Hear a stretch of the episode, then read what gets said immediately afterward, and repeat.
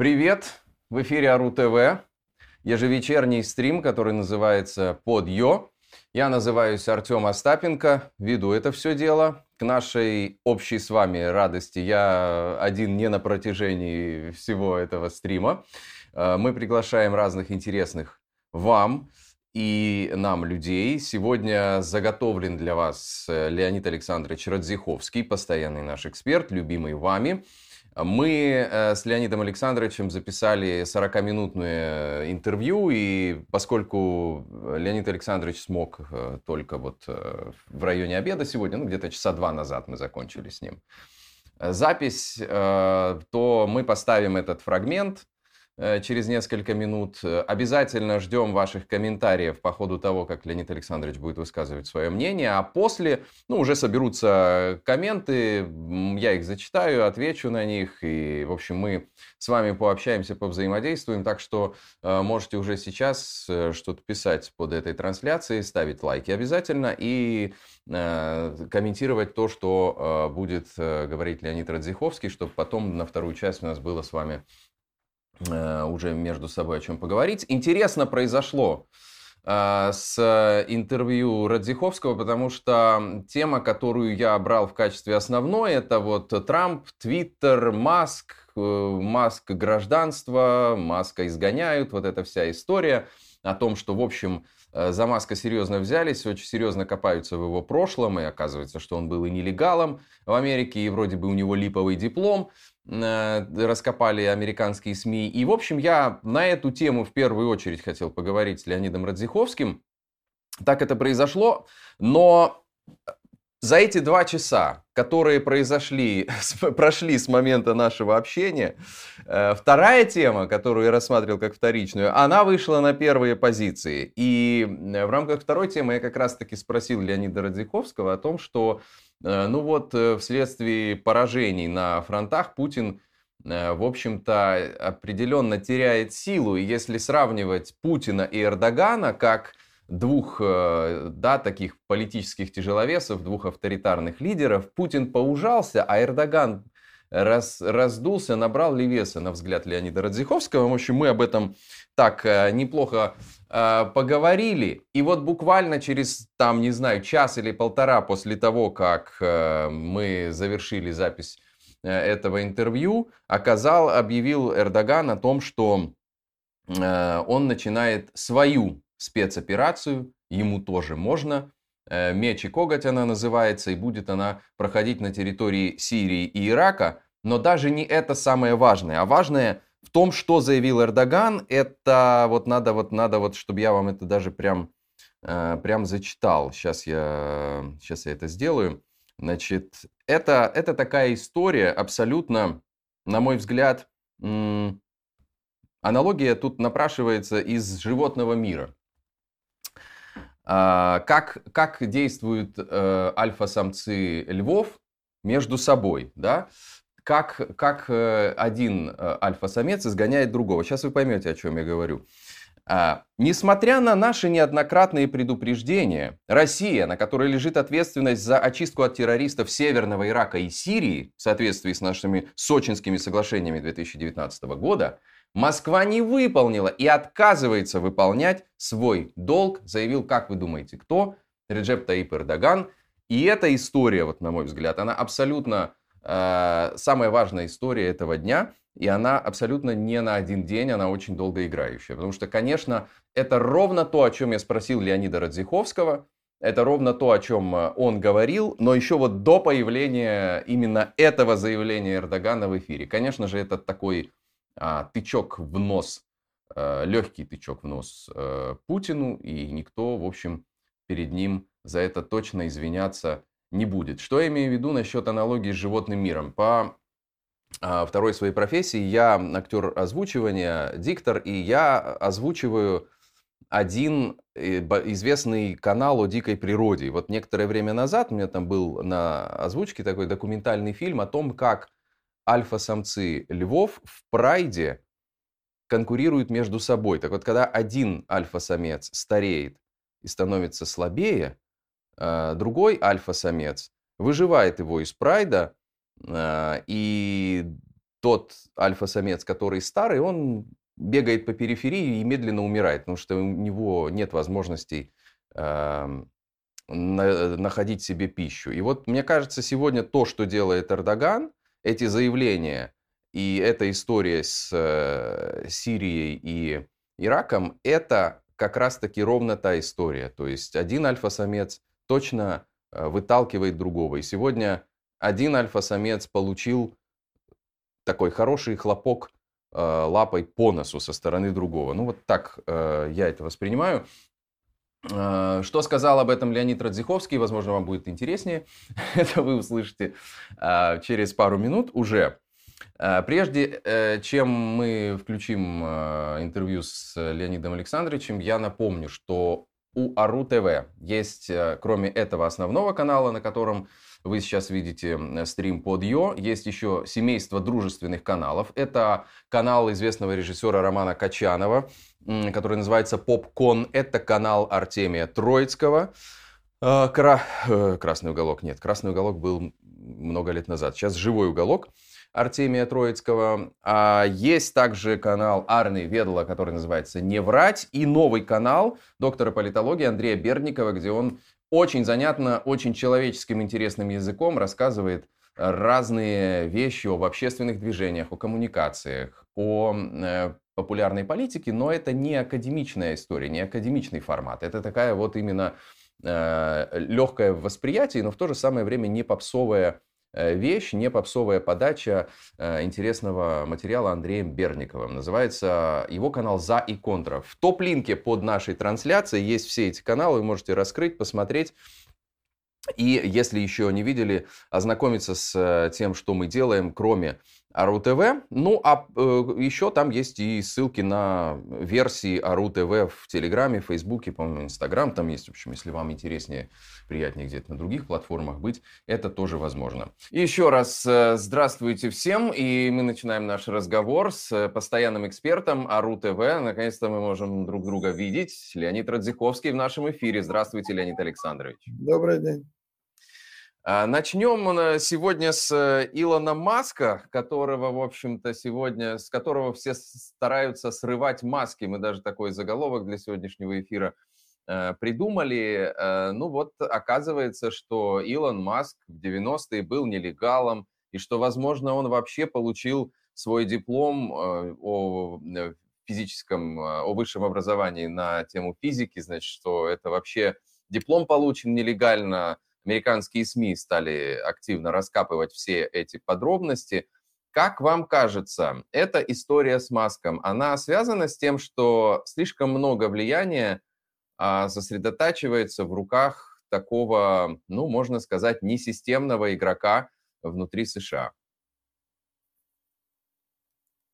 Не понял. Разоблачения эти, связаны ли они с тем, что его хоть, кто-то хочет подорвать его влияние, в этом имеете в виду? Ну, конечно, потому что, по, по идее, по американским законам, э, то, что сейчас нашли э, против Маска, оно может привести к лишению его гражданства, потому что нарушение миграционного законодательства и подлог – это очень серьезные по американским меркам нарушения, за которые можно лишиться гражданства.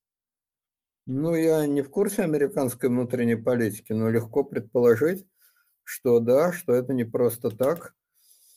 Понятно, что уж у кого-кого, а у Маска врагов более чем достаточно. И если это способ подорвать, ну не угробить, наверное, но подорвать его влияние, то естественно, что они таким способом воспользуются. Странно только одно, что это происходит только сейчас.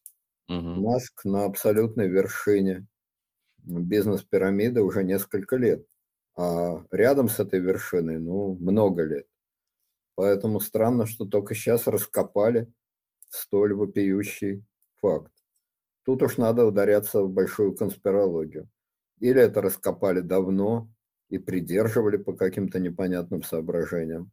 Он сам придерживал, имел возможность придерживать, а теперь потерял эту возможность или mm-hmm. каким-то почему-то раскопали недавно, но это уже для любителей детективных сериалов. Я только зритель этих сериалов, но не сценарист и не режиссер. Но вот э, если посмотреть на события, которые происходили недавно, это такие как раз связь Илона Маска, Твиттера и Дональда Трампа. Маск купил Твиттер, бани, разбанили Трампа, у Трампа сразу бешеный прирост, там приросло за сутки несколько миллионов подписчиков. Трамп заявляет о том, что собирается идти в президенты. И, в общем-то, наверное, кому-то в американских влиятельных кругах не очень выгоден такой союз. Вообще этот союз, он имеет место, и может ли он во что-то реальное вылезть, вы, вылиться, на ваш взгляд? Это вы меня спрашиваете? Ну, а кого же? Кроме вас еще спросить, Леонид Вы правы. Кого еще можно спрашивать об отношениях Маска и Трампа, кроме меня? Резонно. Ну, давайте, значит, я вам отвечу. Вы скромничаете, мне кажется. Да, конечно. Но я свои тайные отношения с Маском и еще более тайные отношения с Трампом, как вы догадываетесь, не могу делать явными. Поэтому мне сложно ответить на ваш вопрос. Я, конечно, эксперт в этом вопросе, безусловно, но я засекреченный эксперт. Ну, для зрителей АРУ ТВ, я думаю, вы дадите чуть большую, как говорят в Одессе, приподнимите занавесу тайны чуть больше. Сниму часть маски, да? Да, с маской. Немножко маску сниму. Артем, ну, как вы догадываетесь, эти удивительные новости, которые я только что от вас услышал, а, произвели полный переворот в моем сознании, и мне надо прийти в себя, просто очухаться, выпить чашечку кофе, знаете, как в фильме э, «Бриллиантовая рука», выкурить сигарету, выпить чашечку кофе. Кофе, После да. этого я буду в состоянии разобраться в тонкостях отношений Маска, Твиттера, Трампа, республиканской партии, демократической партии, э, бизнес-конкурентов Трампа и так далее. Так? Вот. Единственное, что я могу сказать в этой связи, что уж попал Трамп, э, значит, в Твиттер или не попал. Кстати, странно, что он попал в Твиттер, если уж быть конспирологом до конца. Выборы в Америке прошли где-то неделю назад. Ну, если у них такие нежные отношения с э, Маском, то не совсем понятно, почему перед выборами Маск не мог купить Твиттер. Я не помню, когда он его купил. И почему перед выборами он не мог запустить козла в огород, то есть Трампа в Твиттер. Почему он это сделал после выборов? Каковы выборы? Республиканцы, ну не то чтобы совсем проиграли, но показали на этих выборах результат намного хуже – чем все ожидали, включая mm-hmm. и демократов тоже. И при этом э, большинство республиканцев винит в своих успехах именно лично Трампа. Потому что, как я читал, все говорят, что шутки э, старика Дональда немножко поднадоели американцам. Оно, конечно, у него там десятки миллионов подписчиков, но в Соединенных Штатах живет больше 300 миллионов человек. И, в общем, этот клоун на сей раз выступил не слишком удачно. Э, говорят, что именно его активность сильно помешала успеху республиканской партии, который был бы неизбежен вообще, потому что в Америке при промежуточных выборах всегда не президентская партия одерживает более или менее убедительную победу. На сей раз она одержала очень неубедительную победу в Палате представителей и проиграла Э, в Сенате, то есть контроль над Сенатом не получила, вопреки всеобщим ожиданиям. Вот, это значит первое. А второе, насколько я понимаю, Трамп объявил, что он перед выборами объявил, что он сделает судьбоносное заявление 15 декабря, но как-то этим судьбоносным заявлением он вроде бы подавился и его не сделал, по крайней мере, я не читал о его судьбоносном заявлении 15 декабря. 15 было как я понимаю, судьбоносное молчание, и было какое-то его заявление на свадьбе его дочери, когда он как-то схохмил в отношении ее жениха, но, по-видимому, это не то, чего все ждали. Mm-hmm. В общем, дела э, старины Дональда, экспертом, большим экспертом, по которому, по-видимому, вы считаете, что я являюсь. Так вот, я, как высокий эксперт, могу вам сказать, что дела старины Дональда обстоят на данный момент не блестяще. А уж как это связано с э, нелегальным иммигрантом и подделывателем дипломов э, Маском, эту тайну я сохраню. С вашего ну, разрешения я эту тайну вам сообщать не стану. Ну, видите как, э, большой ресурс э, Дональда Трампа, собственно, его главный канал коммуникации с аудиторией, это Твиттер. И Твиттер ему обрубили несколько лет назад, как мы помним. Теперь Твиттер в руках Илона Маска, и Илон Маск дал возможность снова Трампу коммуницировать с его аудиторией, максимально эффективно э, влиять и доносить свою повестку.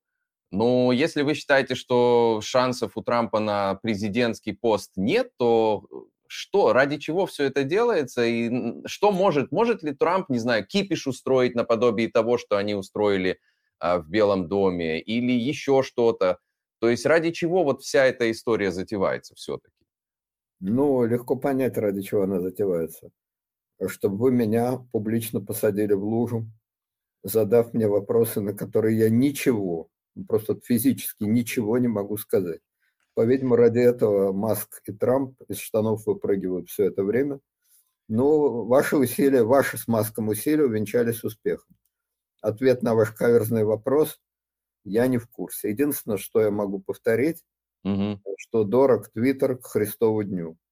Если у Маска и э, Трампа все было так договорено, то какого черта они не проделали то же самое где-то за неделю или за месяц до выборов? Почему значит, э, э, Трампу вручили оружие после того, как битва была закончена. Не совсем понятно. Ну, все-таки, может, потому что он ведет битву все-таки за президентский пост, и ему не так важно, что будет на, на предыдущих выборах э, в Конгресс или там были какие-то договоренности. Это смелая точка зрения. А насколько я понимаю, она подрывает основы американской государственности. До Почему? сих пор считалось, что для будущего президента исключительно важно, какой расклад в Конгрессе. Но, по-видимому, у АРО-ТВ есть секретная информация о том, что отныне соотношение сил в Конгрессе не имеет никакого значения для президентских выборов. Я бы этой сенсационной новостью поделился ну, вы правы, э, конечно, но, но поскольку мы знаем Трампа как достаточно эксцентричного и ломающего правила персонажа, то поэтому я сделал такое допущение. Артем, мы, Трамп, мы с вами Трампа знаем как облупленного. Вопросов нет. Но стоит ли нам нашу с вами секретную информацию о Трампе за даром выплескивать слушателям АРУ-ТВ? Я бы ну, за даром, конечно, не стоит. Тут я ну согласен. Ну, Надо за лайки и за подписки как минимум, и за комментарии к этой э, трансляции, и к нашему разговору. Может быть, тогда, если лайков и комментариев будет больше, э, в следующем нашем общении с трамповедом Леонидом Радзиховским мы дадим вам больше инсайдов. Я вам советую э, следующие вопросы мне, как эксперту, приберечь из области теоретической физики.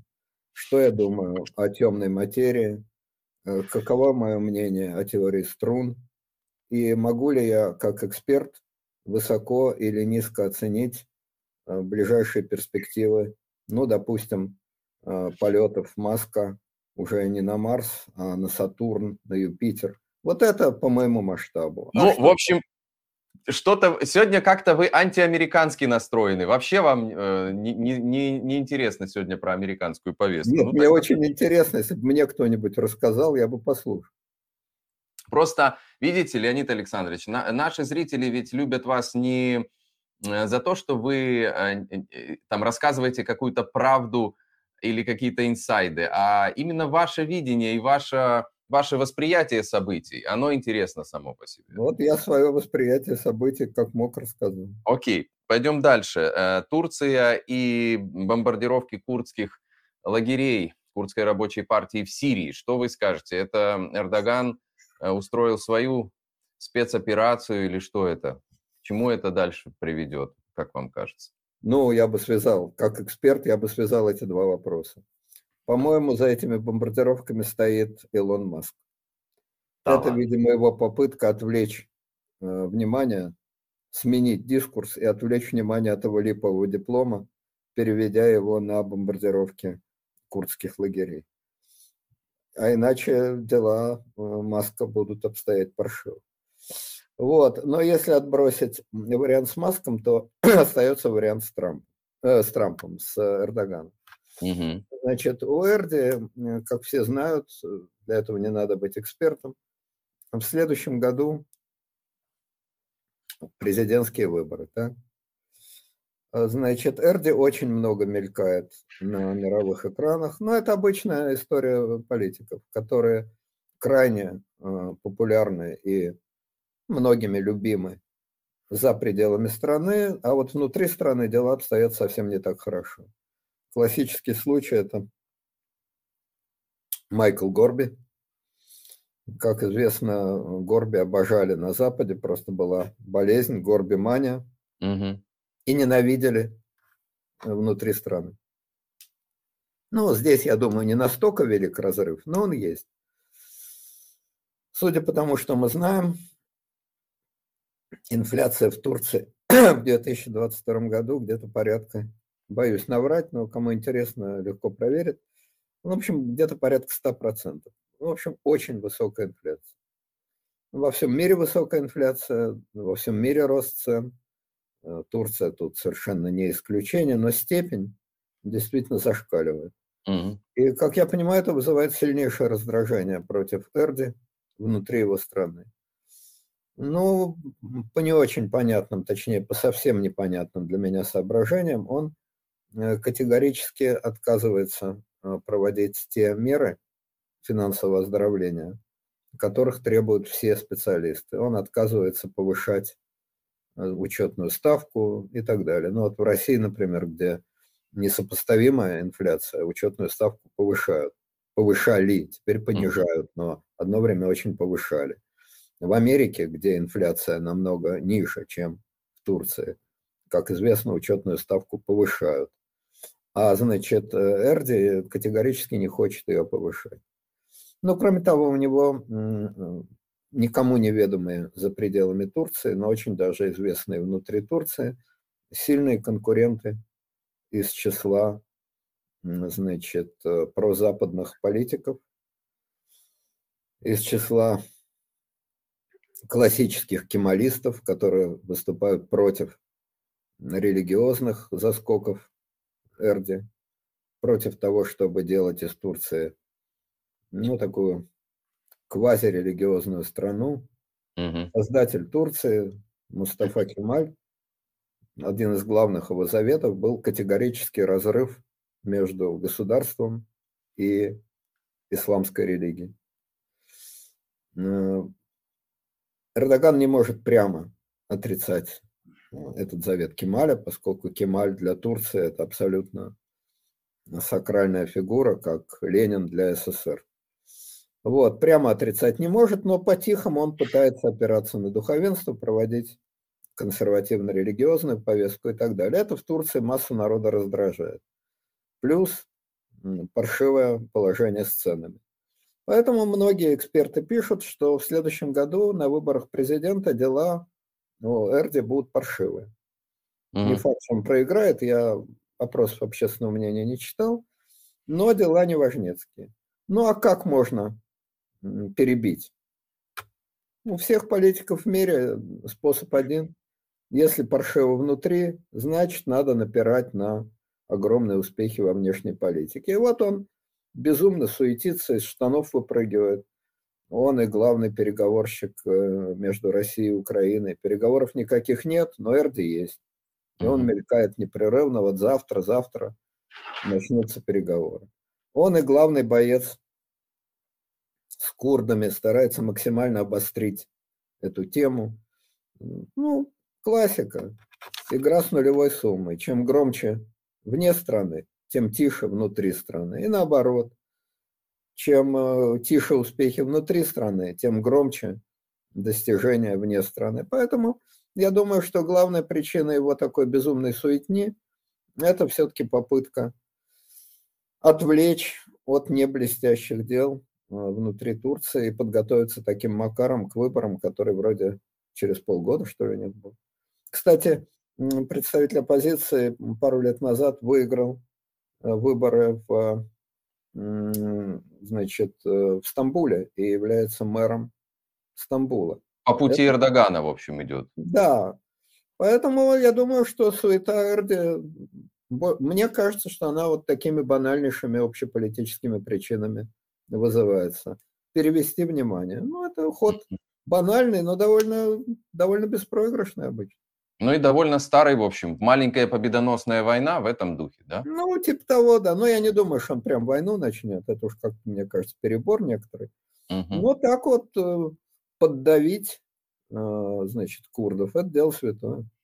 Ну а теракты, которые э, случились в Стамбуле на днях, это, в общем, ну, явилось триггером в каком-то смысле. Ну, само есть, Получается, они выгодны Эрдогану в нынешней ситуации, исходя из ваших соображений, правильно? Ну, выгодно Эрдогану и устроил Эрдоган – это две абсолютно разные вещи. Да. Эрдогану они тоже выгодны. Но я думаю, что они и тем, кто их организовал, выгодны. Просто люди свою выгоду понимают очень по-разному. Одному выгодно, э, одному выгоден мир, другому выгодна война. Одному выгодны деньги, другому выгодно эффектно потратить деньги. Это просто у многих э, советских людей существует заскок, вот такой марксистский заскок, угу. что за всем стоят деньги. Поскреби, поскреби, и найдешь деньги. Ну, это такой вульгарная пародия, анекдотическая пародия на марксизм. В политике деньги имеют значение, конечно, как они вообще в жизни имеют значение, но совершенно не главное значение политике понты, амбиции, жажда пиара, ну и, само собой, жажда власти имеют намного большее значение, чем деньги. А власть совершенно не сводится к деньгам. Ну, вот вам классический пример того же Маска. Маск, значит, э, богатейший человек в мире. И да. что? И это его не спасает от новых неприятностей, которые на него сыплются, вот как вы рассказали. Э, какой-то дурацкий диплом у него там разоблачили. То есть политика и бизнес – это совершенно разные вещи. И поэтому террористы, когда делают взрывы, им кажется, что им это выгодно. Со стороны это странно, но вот Шахид пошел и взорвался. Ну, что ему выгодно? Что его кишки разлетелись в радиусе 10 метров? Какая тут особая выгода? Но он считает, что да, ему это в совсем другом смысле выгодно. Например, он попадает, как там, вы сдохнете, просто сдохнете, а я попаду в рай. А мученики попадут в рай, да. Да, и 10 тысяч лет, значит, э, девственницы э, будут э, мне делать минет. Вот ему так выгодно. Другие скажут, слушай, ну это чепуха какая-то, это ж абсурд какой-то. Взрослый человек в такое верит? Ну да, верит. Вы не верите, а он верит. Ну что? Ну, насчет, да, э, жажды пиара как одной из э, базовых мотивационных черт современных политиков. Маск, конечно, тут, наверное, Маск и Трамп, о которых мы вначале говорили, они, конечно, тут, наверное, самые, самые главные в этом отношении. Да вы знаете, я бы слово «современных» убрал. Со времен пещер, когда, значит, э, жрецы и прочая публика рулили. Жажда пиара – это одна из базовых потребностей у политиков. Обычному человеку, которому не до пиара, ему бы там семью прокормить. У него жажда пиара на 21 месте. А когда проблем житейских-то нет, знаете, как говорят, когда кони сыты, они бьют копытами. Ну вот, вот и бьют. А вот с точки зрения понтов и э, пиара, Путин и Эрдоган, если сравнивать эти две фигуры, последнее время, как на ваш взгляд, Путин поуменьшился по сравнению с Эрдоганом? Как вот если... Ну, ясное дело, поуменьшился. Дела-то обстоят. Мне, как жителю России, запрещено комментировать, э, значит, события. Да, понимаем. На э, фронтах, так сказать. Mm. Поэтому я их и не комментирую. Но тут комментировать нечего. И так понятно, что дела обстоят. Шоу пошло не так. Ну вот вам и все. А что Путин на двадцатку не поехал? Что ему делать, значит? Говорят, здоровье не, не позволяет. Ах, вот оно что, здоровье, понятно. Много надо готовиться, а вдруг там его увидят в неподобающем виде. Как, вы, как вам такая точка зрения? Какие нежности при нашей бедности. Ах ты, боже мой. Его уже хоронили столько раз на моем веку. Там каждый год э, профессор медицины Соловей его хоронят, правда, каждый год от разных болезней, как тут. Не только он. Да, Путин – это прям ходячий терапевтический справочник. не знаю, вот вы мне такие вопросы задаете, то о психическом здоровье Трампа, то о физическом здоровье Путина.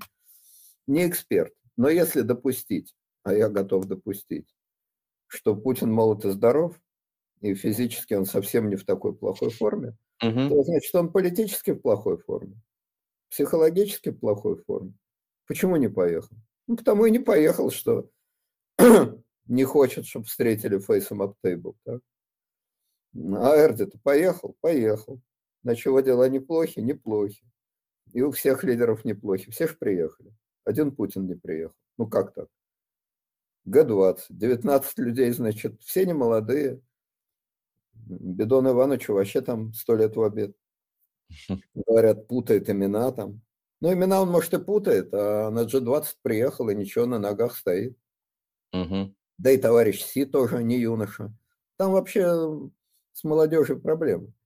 Путин был бы отнюдь не самый старый среди них. Ну вот, но не поехал же, не поехал. И вообще как-то свою публичную международную активность заметно притушил. Ну а почему? Что вот надоели ему все. Надоело ему болтать с этим дурачком Макроном, с выжившим из ума Байденом, с высокомерным этим Си. Шли бы они в баню. Mm-hmm. Я лучше в бассейне поплаваю. Ну, конечно, может быть, и такие у него соображения. Mm-hmm. Но мне кажется, что эта игрушка ему не надоела, и общаться с коллегами, так сказать, для него э, как было главным удовольствием, так и осталось. Бы осталось.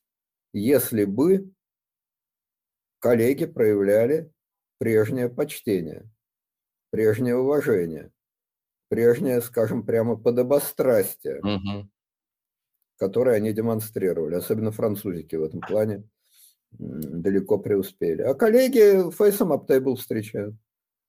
А почему? Что у Путина? Фейс изменился? Нет, фейс тот же самый.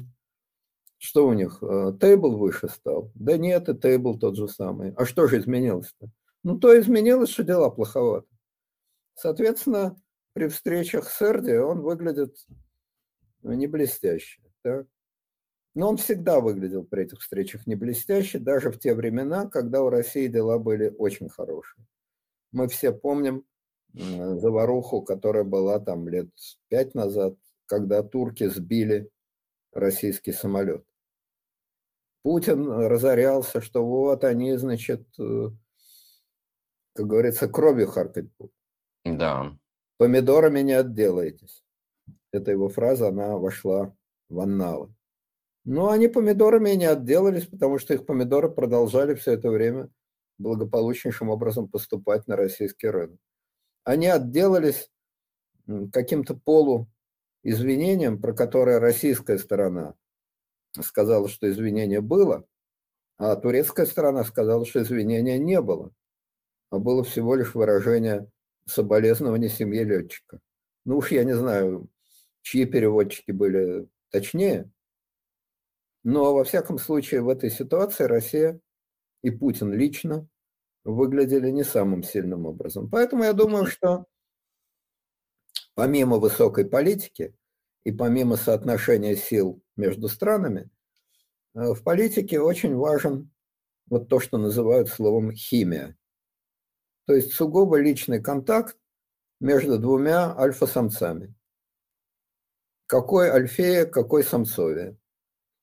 Известно, что Путин лично подавлял многих западных лидеров угу. безотносительно к объективному соотношению сил между странами. Перед ним пасовал Саркози, перед ним пасовал Макрон. Хотя Франция, мягко говоря, не зависит от России и ни в чем не нуждается. Угу. Тем не менее, пасовали. Но вот люди-то разные. А Эрди не пасует, наоборот, наступает. И Путин скорее пасует. Ну, на всякую альфу есть альфа-прим, понимаете? Угу. Да, это интересно, это интересный такой анализ. Окей, пойдем дальше. Не знаю, простираются ли э, ваши аналитические интересы в Казахстан, но там в напряженной борьбе с непредсказуемым результатом 80% победил Такаев. Э, как ваше соображение? Удивительно. Просто удивительно. Кто бы мог да. подумать? Ну Сенсация. Вот... Сенсация мирового класса. В Казахстане мы как мы вне Казахстана-то думаем, что ну там вот ушел Назарбаев, там же теперь все по-другому, там, так сказать, молодой реформатор к власти пришел, и теперь-то там начнется такая пляска. Вот. А по факту-то не особо, как, как говорят казахи. Как, как вы это воспринимаете? Я воспринимаю так, что он не молодой, ему за 70 лет. Если он и молодой, то только по сравнению с Байденом. Вот, но я это я понимаю, в политическом смысле молодой, конечно. Я понимаю. Я не понимаю, откуда э, странная мысль, что он идиот. По-моему, он на идиота совершенно не похож. Вот у меня как-то ощущение, что он дурак в простом человеческом смысле, совершенно не возникло. А если он не идиот и не дурак, то откуда идея, что он может создать ситуацию, при которой он выборы проиграет. Это только идиот может создать такую ситуацию в Казахстане. Он не идиот. И вполне естественно, что он выиграл. Кстати, 80% это очень низкий счет по казахским меркам. Угу. Назарбаев брал планки в 90 с хвостиком, а значит, Назарбаев был постарше, прям скажем. Этот лидер, э, господин Такаев, на меня производит исключительно благоприятное впечатление. Исключительно благоприятное. Я плохо разбираюсь э, в экономике Казахстана, точнее не плохо, а просто не разбираюсь вообще. А вот его внешнеполитические заявления я читал. Я бы мечтал, чтобы президент России, любой, фамилия не имеет никакого значения, говорил именно такие вещи. Ну а, например, что вам больше всего понравилось? Мне больше всего понравилось, что он руководствуется не понтами, mm. а элементарным здравым смыслом. И что все свои понты он опрокидывает во внутреннюю политику. Он хочет состояться не как петух, не как павлин, не как, извините, козел мирового класса, а как реформатор внутри страны. Поэтому он занимается не распальцовкой, и не болтовней про особый путь, про... А уж куда особее. Мы, Казахстан, уникальная евразийская страна, которая соединяет особый азиатский путь и особый европейский путь. Угу. Уж, кажется, напрашивается, да? Ни черта он этого не говорит. Он говорит, у нас большие инвестиции.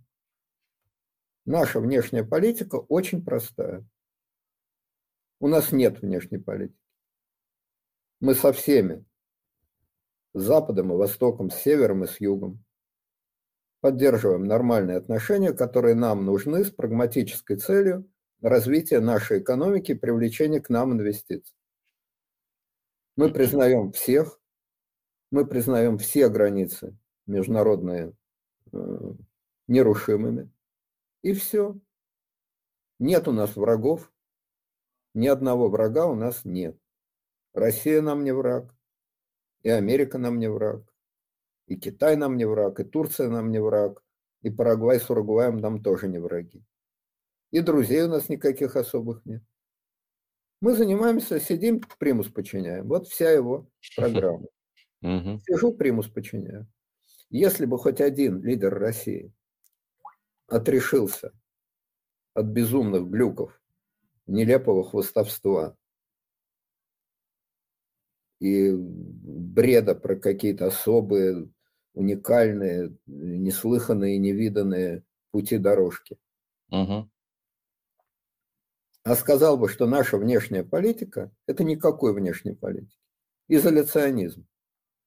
Мы со всеми поддерживаем нормальные отношения. В этом смысле мы не замкнуты. Изоляционизм не как замкнутость и отделение от мира. Нет, наоборот, мы максимально открыты. Но изоляционизм как то, что мы никому ничего не навязываем, ни от кого ничего не хотим, нет у нас никаких братьев, ни младших, ни старших, и других родственников у нас нет.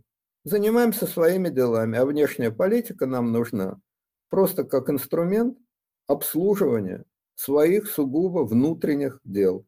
Угу. И торговли, и инвестиций, и научных обменов, культурных обменов, гуманитарных обменов. Для этого нам нужна внешняя политика. Но абсолютно не для того, чтобы заниматься распальцовкой, перед кем-то чем-то хвастаться и свой облезлый хвост распускать на полмира. Вот если бы какой-нибудь из русских царей, генсеков, президентов что-то такое сказал, ему цены не было. Я понимаю, что президенту Казахстана это говорить легко, потому что Казахстан никогда не был сверхдержавой. Это среднего регионального уровня страна. Крупная, но средняя, регионального уровня. Угу. И у нее нет и не может быть всемирных амбиций. А Россия была великой державой, таковой и осталась, хотя бы по количеству ядерных боеголовок. А главное не по количеству ядерных боеголовок, а по количеству ядерных боеголовок в голове. Ну, невозможно в один день отрешиться от э, имперских глюков. Так не бывает. Это правда. Но двигаться-то в этом направлении можно. А можно двигаться в противоположном направлении. Вот Россия активно двигается в противоположном направлении. Все выше и выше и выше. Все больше хвостовства. Чем хуже дела, тем больше хвостовства. Мне это кажется понятной, но дешевой, дешевой угу. пиаровской политикой. Кстати, и Такаев мог бы хвост распускать. Ну да, мы не мирового уровня лидер, верно. Но мы региональный лидер для э, Средней Азии, для Центральной Азии. Мог, мог. Наши меньшие братья, это, конечно, не Россия, там, и не Китай тем более, а это, допустим, Киргизия, там, значит, э, Таджикистан. Мог ну, такие глупости говорить? Мог такие глупости говорить. Но он глупости не говорит, не говорит. Ну, его пример другим наукам. Поменьше глупостей, побольше реальности. Вот, мне кажется, угу. с точки зрения национальных интересов России, национальных интересов России, это была бы разумная политика. Ну, а с точки зрения тщеславия, личного тщеславия, а также национального тщеславия, то, конечно, чем дальше пальцы гнешь, чем больше ими хрустишь на весь мир, тем оно лучше. Это правда. Но если говорить о геополитическом движении, о котором вы упомянули, вот именно в случае Казахстана, оно происходит от России к Китаю или оно не происходит? И все-таки насколько Такаев связан с Россией? И становятся ли эти связи, которые, в общем, были у него раньше довольно существенными, а насколько они становятся меньше сейчас в силу тех процессов, которые происходят с Россией на внешней политической арене? Естественно, они становятся меньше, пропорционально ослаблению России. Рыба ищет где глубже, а страна где богаче. Mm. Ежу понятно, каково соотношение экономик России и Китая. Вот вам и, и ответ. К этому надо добавить, что и политика-то России мягко говоря, зависима от Китая, а политика Китая абсолютно независима от России ни в чем. Вообще, за всю многовековую историю России я не могу припомнить, ну, кроме периода Золотой Орды, но тогда России не было. А, значит, с того момента, как Россия возникла как самостоятельное государство, я не могу припомнить такого периода, чтобы Россия до такой степени зависела от одной страны от одной страны, как сейчас Россия зависит от Китая. И экономически, и политически, и психологически. Такого не было раньше никогда. Ну, Такаев это видит, естественно, как это все видят. Соответственно, в выборе между Россией и Китаем для него проблем нет, выбор очевиден. Между слабым и сильным вы кого выберете? Ну, вот и он выбирает точно так же. При этом он абсолютно не собирается оскорблять Россию угу. наезжать на Россию, провоцировать Россию, ущемлять самолюбие России, а тем более самолюбие лично Путина. Он же сказал, мы со всеми поддерживаем ровные отношения. Но эти отношения, очевидно, пропорциональны влиянию этих стран.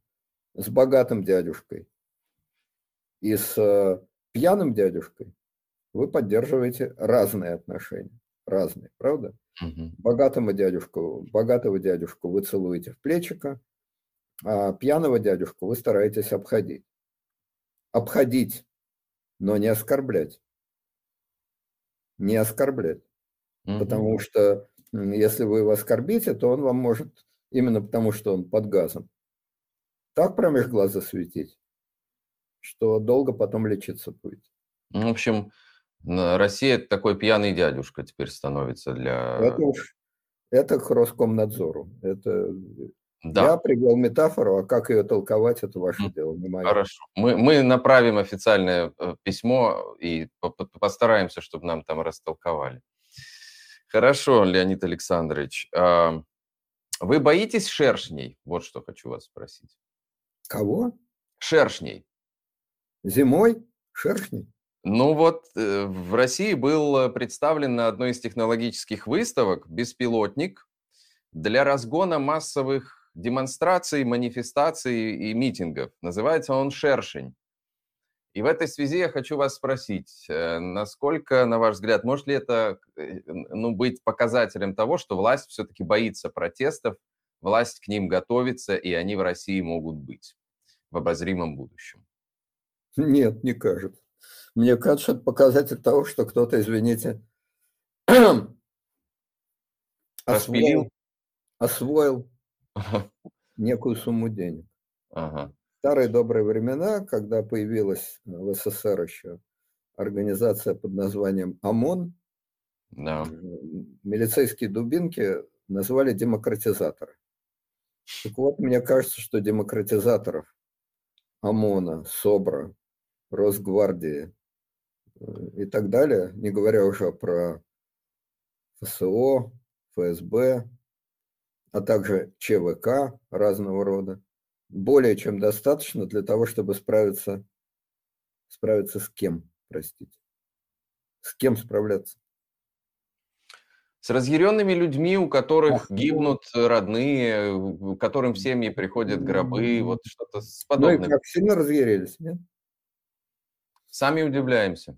Большие разъяренные толпы гуляют по России и бросаются на здание администрации, на губернаторов, на штабы Единой России. Заметьте, я никого к этому не призываю, отнюдь. Наоборот, да, я фантазия. категорически противник насильственных действий. Я просто констатирую, угу. где эти разъяренные толпы, с которыми не в силах справиться ОМОН, СОБР, Росгвардия, МВД, ФСБ, ГРУ, ФСО, ЧВК и так далее, и так далее. Где эти толпы? По-видимому, это самые страшные толпы, это толпы невидимок. Самое страшное оружие – это невидимки. Вот с невидимками действительно, наверное, только шершень может справиться. А с наглядными врагами, по-моему, вполне достаточно перечисленных мной выше организаций. Да, ну вот начали мы с вами с э, Маска и Трампа, закончили невидимками. у нас сегодня полуфантастический разговор получился с вами. Спасибо, Леонид Александрович. Всегда рады видеть вас в эфире АРУ ТВ. Всего доброго. Счастливо. Благодарим вас за лайки нашему гостю Леониду Радзиховскому. Ну вот видите, э, Леонид Александрович как раз э, так и сказал, что вот Путин, еще раз он э, не хотел ехать на саммит G20, чтобы сохранить лицо, не подвергаться там обструкции. Но знаете, э, часто с нами происходит то, чему, чего мы больше всего боимся. Вот оно берет и случается. И мне кажется, то, чего Путин больше всего боялся, и то, чего он а, больше всего не хотел, то, от чего ему больно, с ним сегодня сделал Эрдоган. А именно а, заявив то что, то, что заявил Эрдоган, то, о чем я говорил в начале этого стрима. Если вы недавно подключились, пересмотрите потом по окончании, когда этот стрим станет видео на канале Ару ТВ. И я думаю, что 20 ноября 2022 года мы можем запомнить как день политического похудания э, Владимира Путина. Посмотрим, э, будет ли это так, но вот у меня такое ощущение есть. Леонид Радзиховский в нашем эфире немножко потроллил э, Трампа, Маска и весь этот замес и всю эту историю. В общем, я, э, поскольку мы записали это видео, как я уже говорил, э, примерно 2-2,5 часа назад, я между вот выходом сюда в прямой эфир сейчас и записью эфира с Леонидом, э, интервью с Леонидом Радзиховским, э, созвонился со своими американскими знакомыми. Просто интересно было узнать их мнение, как они вообще изнутри воспринимают всю эту историю, э, покупку маском Твиттера, и главное, вернется ли Трамп, вернется куда. Значит, э, вернется Трамп в Твиттер и в э, Белый дом, да, в овальный кабинет, или он вернется только в Твиттер, или он вообще никуда не вернется. И, э, в общем, они считают, что Твиттер был куплен Трампом ровно для того, куплен Маском ровно для того, чтобы вернуть туда Трампа и как-то, в общем, пощипать Байдена настолько, насколько это будет возможно но и по возможности вернуть Трампа в кресло президента. Понятно, что Трамп как медиапродукт, э, в общем-то, он тоже является сам по себе таким медиапродуктом. И Твиттер это главный его канал коммуникации, главная его площадка. Он пытался создать эту альтернативную свою площадку, это все ничего не работает, это все не взлетело. А, и, собственно, с потерей Твиттера, конечно же, его, в общем, выпилили отовсюду. И вот он вернулся, ну, вернее, его разбанили, и, наверное, вот э, с 80% вероятностью моя референтная группа считает, что он вернется в Твиттер. И ничего хорошего в плане последствий не будет.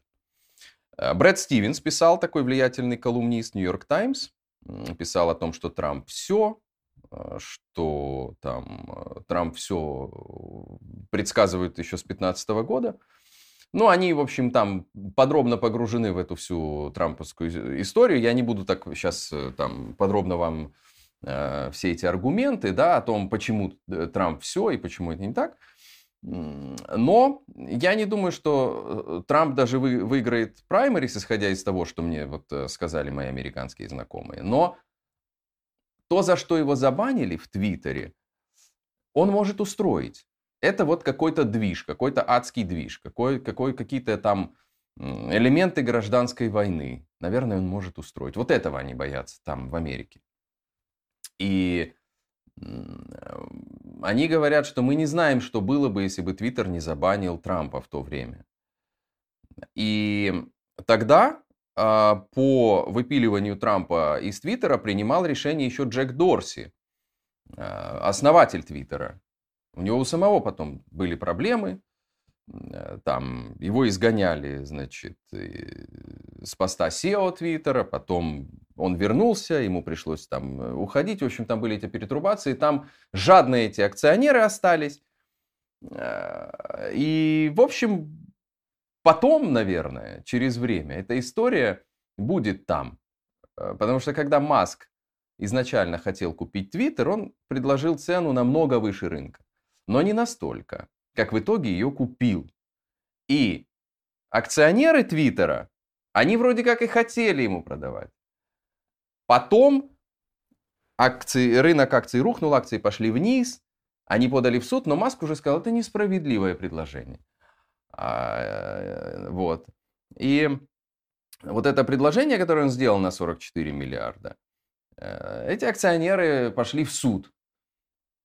Э, чтобы взыскать с Маска неустойку. И акции продолжили падать. И тогда Маск сказал, хорошо, хорошо, но он не хотел, как они объясняют, он хотел избежать суда больше всего, потому что он, а, в общем, не хотел там раскрывать какую-то очень чувствительную информацию для себя, ну, коммерческого плана, а поскольку он должен будет, э, должен был бы отвечать под присягой, то он был вынужден э, раскрыть эту чувствительную информацию. Для него важно было не довести дело до суда и не давать показания под присягой. И вот он так и сказал, куплю у вас Твиттер по изначальной цене. Э, конечно, главные, кто выиграл от этой сделки, это акционеры Твиттера.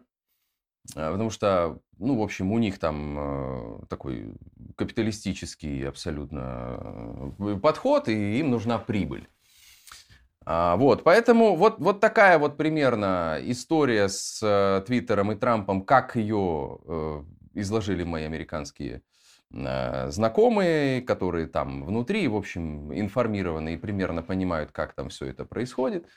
Ну и, в общем, по сути, Маск купил Твиттер в три раза дороже, чем он на самом деле стоит. И главное, на мой взгляд, дальше это посмотреть э, список тех, э, тех инвесторов, которые давали деньги Маску на Твиттер. Вот. Это самое интересное. Откуда Маск взял деньги, э, потому что это довольно серьезно покупать такой актив, ну, намного дороже, чем он есть на самом деле. Там, банки ему дали 13 миллиардов. Он избавился от акций Тесла, чтобы выйти в кэш. Тесла. А, значит, в консорциум, э, который ему, в общем, обеспечил, кто скинулся, в общем, общак такой, это катарский инвестфонд, Fund, э, фонд национального благосостояния. Этот фонд э, известен тем, что участвовал в сделке по приватизации 9,5% акций Роснефти, когда она входила, это проходило, в, по-моему, в 2018 году это было. А, значит, вот этот фонд там, а, Саудовская королевская семья, тоже друзья, кстати, Путина и России. А, э, и тогда саудовские журналисты заявляли, кстати, что это делается исключительно для того, а, чтобы отомстить Байдену и убрать его с поста президента. Значит, э, основатель Binance Smart Chain тоже Э, там скинули, скинулся, в общем, на покупку этого твиттера э, Маском. Э, ну и, в общем, ряд, ряд других интересных сотоварищей. Я не буду просто вам весь сейчас, весь список, это, все это политбюро зачитывать, потому что там, может быть, это не очень будет для вас в эфире, но эта история, она, на мой взгляд, достаточно показательна. Если хотите, копните дальше. В общем, я Э, насколько мог там со своей какой-то американской референтной группой пообщался. И, в общем, примерная история из США, она вот такая. А, Маск очень долго колебался, почти два года, чтобы закрыть сделку, пишут у нас в комментариях, но внезапно решил купить и тут же начал чистку компании, что, естественно, снижает ее стоимость. И это не про прибыль, политика. Ну, в общем, да, а, похоже, что Твиттер куплен ради того ровно, чтобы либо насолить э, демократам, либо привести к власти Трампа, что, в общем, как-то как-то вряд ли, как-то слабо, э, слабо в это верится. А, значит, еще пишут нам в комментариях вот по украинской истории Владимир Семкович. После публикации NYT по пленным очередной камень в огород Украины для принуждения к переговорам. Все РУСМИ ссылаются только на эту статью как источник инфы. Плюс э, встреча глав э, разведок РФ и США. Ну да, мы, то, что мы точно видим, это то, что очень активно все российские СМИ педалируют эту историю, и она, конечно, такая не очень приятная для Украины, но я не стану тут, наверное, как-то высказываться. У нас есть э, Арне Ведла, наш э, аналитик, э, эстонский политолог, который будет на этой неделе обязательно в эфире под Йо на ТВ, и с ним мы обсудим эту историю в первую очередь обязательно. А, кстати, также был тут вопрос, а где Артемий? Артемий Троицкий. Артемий Киевич, вообще, кстати, его день не понедельник, его день вторник он э, должен, был, должен будет быть у нас, э, насколько я помню, 23, по-моему, ноября. Вы его увидите. Я знаю, что многие уже за ним соскучились, но никуда не делся Артемий Троицкий. Будет просто э, чуть позже в эфире Ару ТВ. А завтра в эфире под Ю Андрей Зерин, исследователь местных сообществ, уже был однажды здесь у нас в Подъё. Завтра он будет здесь, как обычно, в 5 вечера по Таллину и в 6 вечера по Москве. Ну, в общем, э, такая история. Леонид Радзиховский сегодня собрал хорошие ваши цифры. Можете еще поставить лайк. Если вы не смотрели интервью с Леонидом Радзиховским, не успели посмотреть, только что к нам подключились, обязательно э, сделайте это, когда трансляция станет видео или перемотайте назад. А, также под нашей трансляцией есть топ-линк, где вы можете видеть все наши соцсети, версии АРУ ТВ на других площадках, а также наши дружественные каналы. Это канал Артемия Троицкого, канал режиссера Романа Качанова, канал Арны Ведла и э, канал доктора политологии Андрея Бердникова. Все это на разные темы, все это интересно. Э, зайдите на каждый канал, подпишитесь, и скоро там будут появляться новые видео. Ну вот, такая история. Спасибо всем э, сегодня, кто писал, кто задавал вопросы. Сейчас глянем, чего еще тут, э, чего есть. Э, вот, все, окей. А, спасибо большое.